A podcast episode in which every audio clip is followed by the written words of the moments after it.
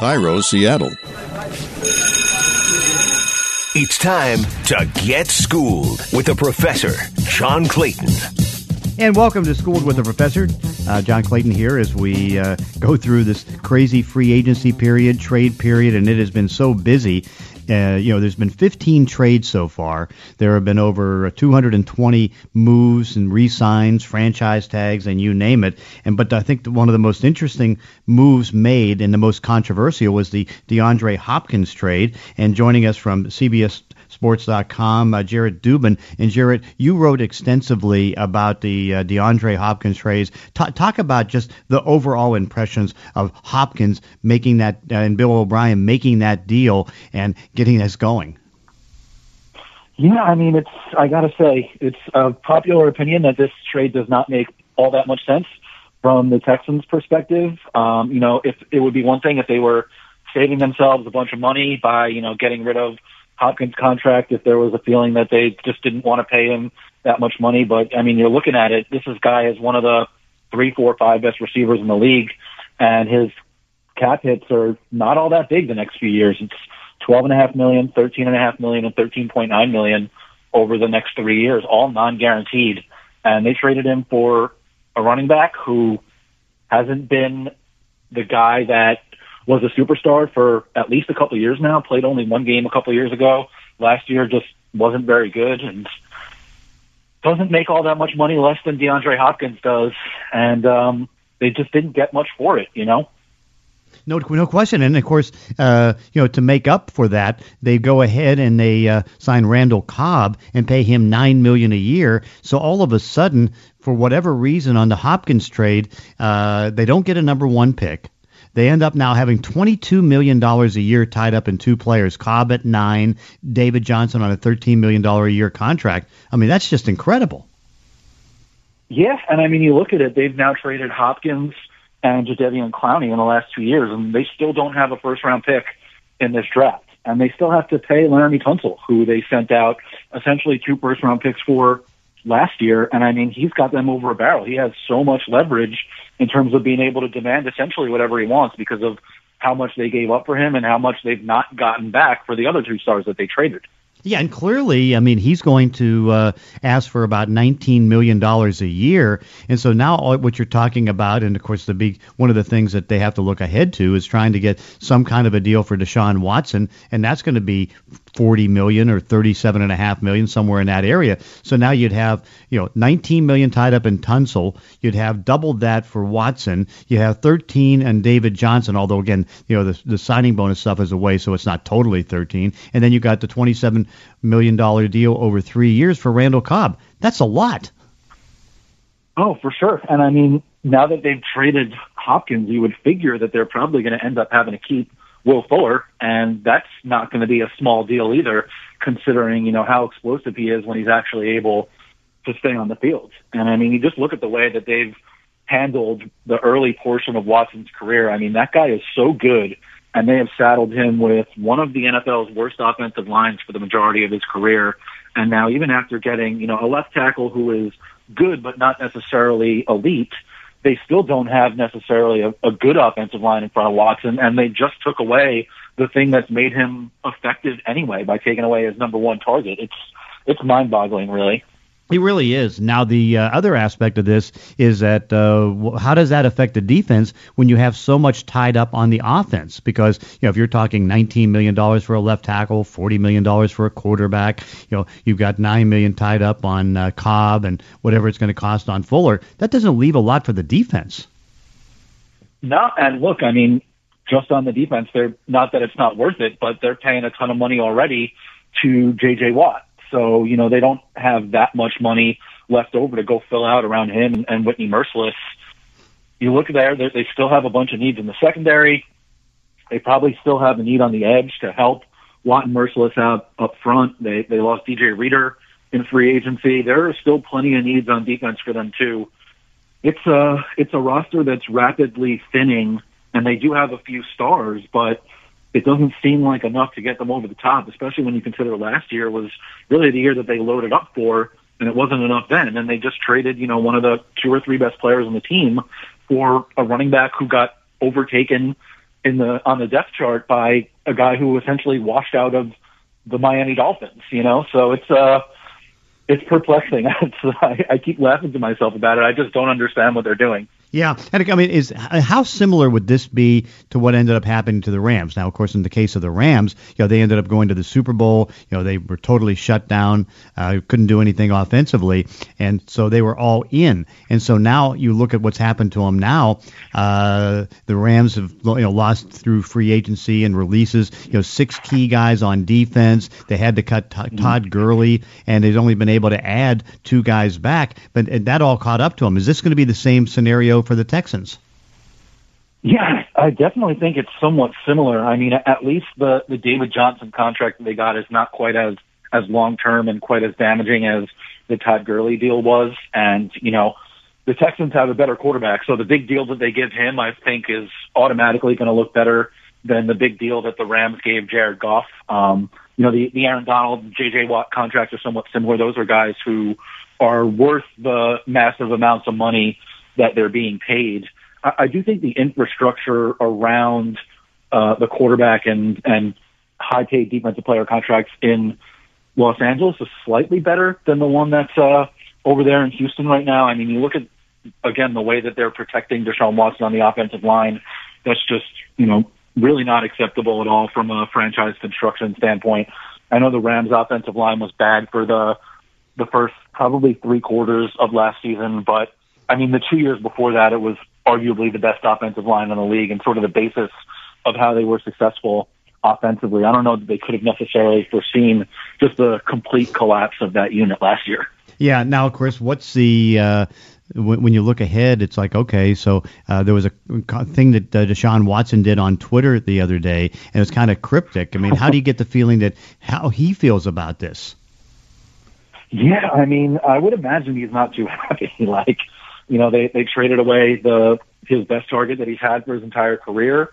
I would imagine that's not necessarily something he's too thrilled about. Obviously, he, he still has, uh, you know, a pretty good receiving corps just with, with Will Fuller and, uh, with Kenny Stills and now with Randall Cobb, but certainly it's nothing, you know, that they don't have what DeAndre Hopkins was bringing to the offense. And again, he's not really been well protected throughout the majority of his career. I know he's been publicly very supportive uh, of Bill O'Brien as a coach, but uh, it's hard to see how you could be supportive of the way they're building out the roster around him. You know, that said, I mean, the guy's going to get essentially whatever he wants in contract negotiations.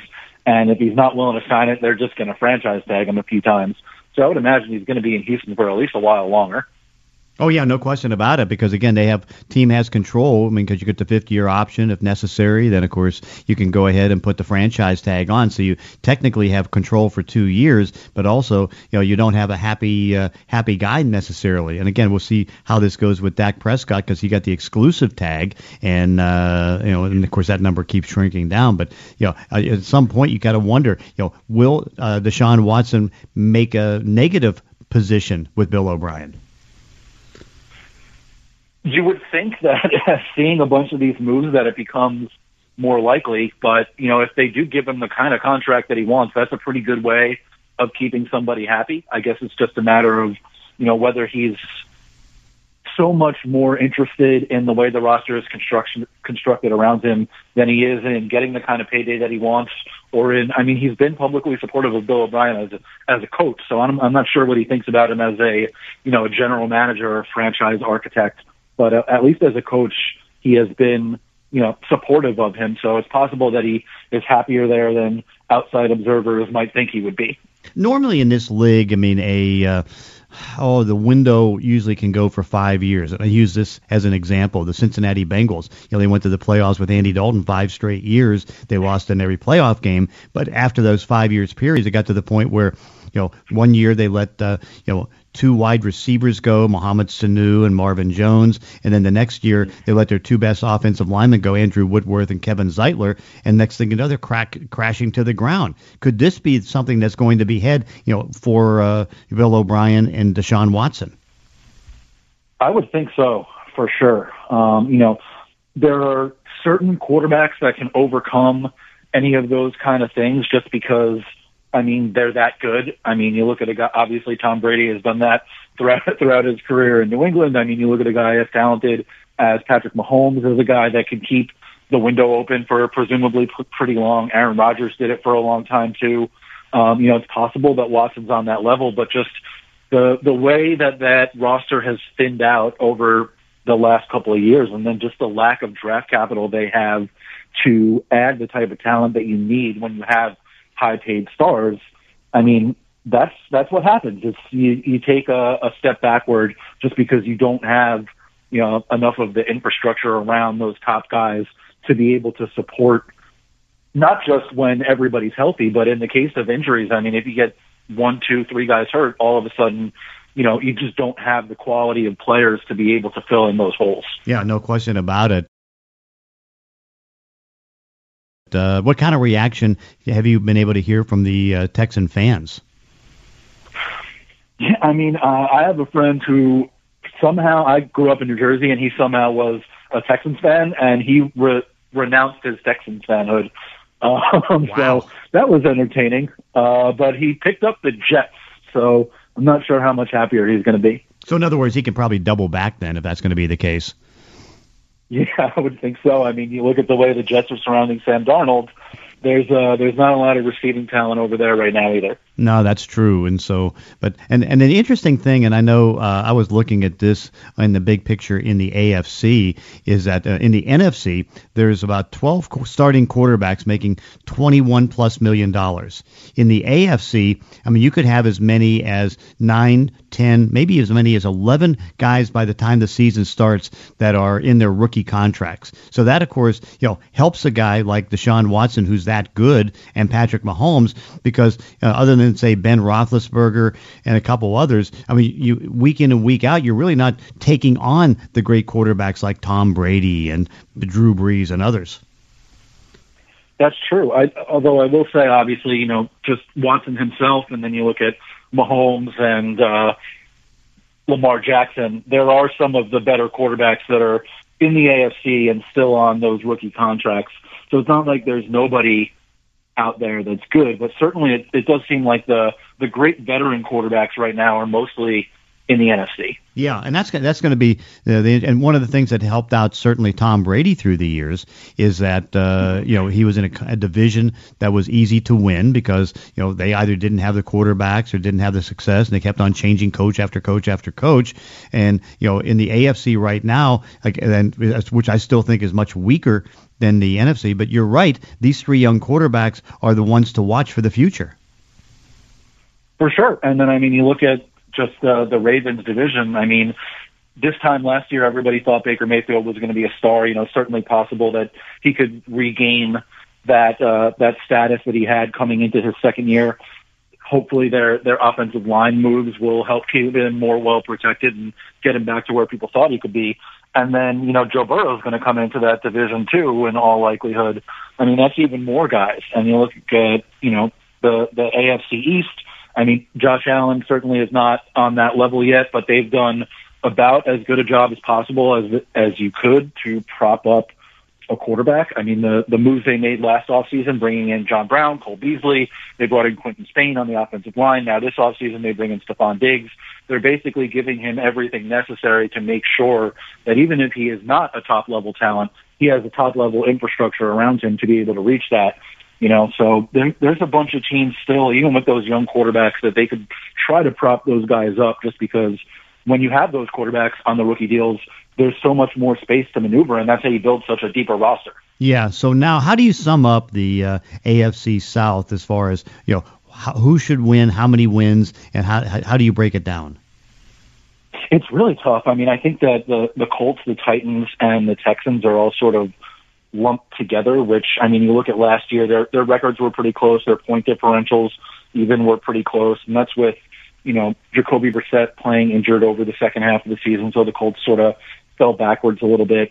I think that the Jaguars seem like pretty clearly a step behind. Obviously, their defense, they've just lost so much talent on that side of the ball over these past couple of years. I mean, trading Calais Campbell this offseason for a fifth round pick um, it's pretty crazy to me there. And then Jalen Ramsey and AJ Bouye and Malik Jackson, all these other guys that they've lost over the last few years.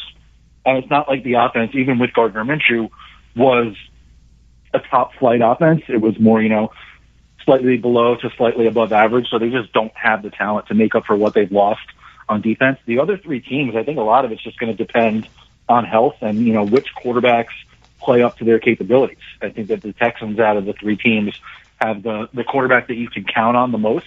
Uh, if Philip Rivers is well protected and is able to, um, you know, recapture what he had when he was working with Frank Reich and Nick Sirianni before, then they should be pretty good too.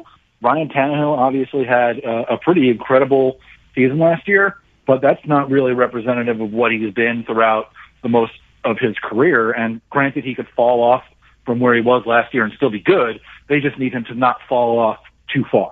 No question, and they got to try to see how that goes. And it was kind of interesting to see that now uh, you have Ryan Tannehill making more than Philip Rivers, and now is one of the highest paid uh, quarterbacks in the AFC. Yeah, I mean, you look at the the way they did that last year. They brought him in essentially on a pick swap, and he wound up overtaking Marcus Mariota. And now you, you look at the deal Mariota got from the Raiders, and if he ends up starting at some point over Derek Carr, he can make a bunch of money too. You know, he came out and said, I believe earlier this week, he's like, I know it's Derek's team. I just, you know, came here to to do my thing who knows? There's obviously been rumbling since Jon Gruden got there that he's not necessarily a huge fan of Derek Carr, but everywhere Jon Gruden goes, there's always rumblings that he likes someone outside his organization better than the guys in his organization. So who knows, you know, how much stock he can put into that. Yeah, and then finally, uh, how do you look at the whole trade season and free agency season, the way it's gone in one week, and of course over the course of the month or so, 15 trades and uh, the 220 plus moves. Yeah, I think the, the the big thing that stands out to me is just how much more money has been spent on defense so far than offense. I remember when I looked at it in just over the first few days last week, I think the from Monday to Thursday, there was like 1.1 billion dollars spent just on defensive ends, defensive tackles, cornerbacks, and outside linebackers, and that was the four highest paid positions. There was no offensive positions among the first four spots or, or even five spots because inside linebackers was right after that. So that's the thing that stands out to me more than anything else. You know, some of that is because, you know, some of the bigger offensive moves have been trades, you know, like DeAndre Hopkins we talked about and, and Stefon Diggs. And then, you know, the guys who were the big quarterback movers got smaller one year or two year deals, you know.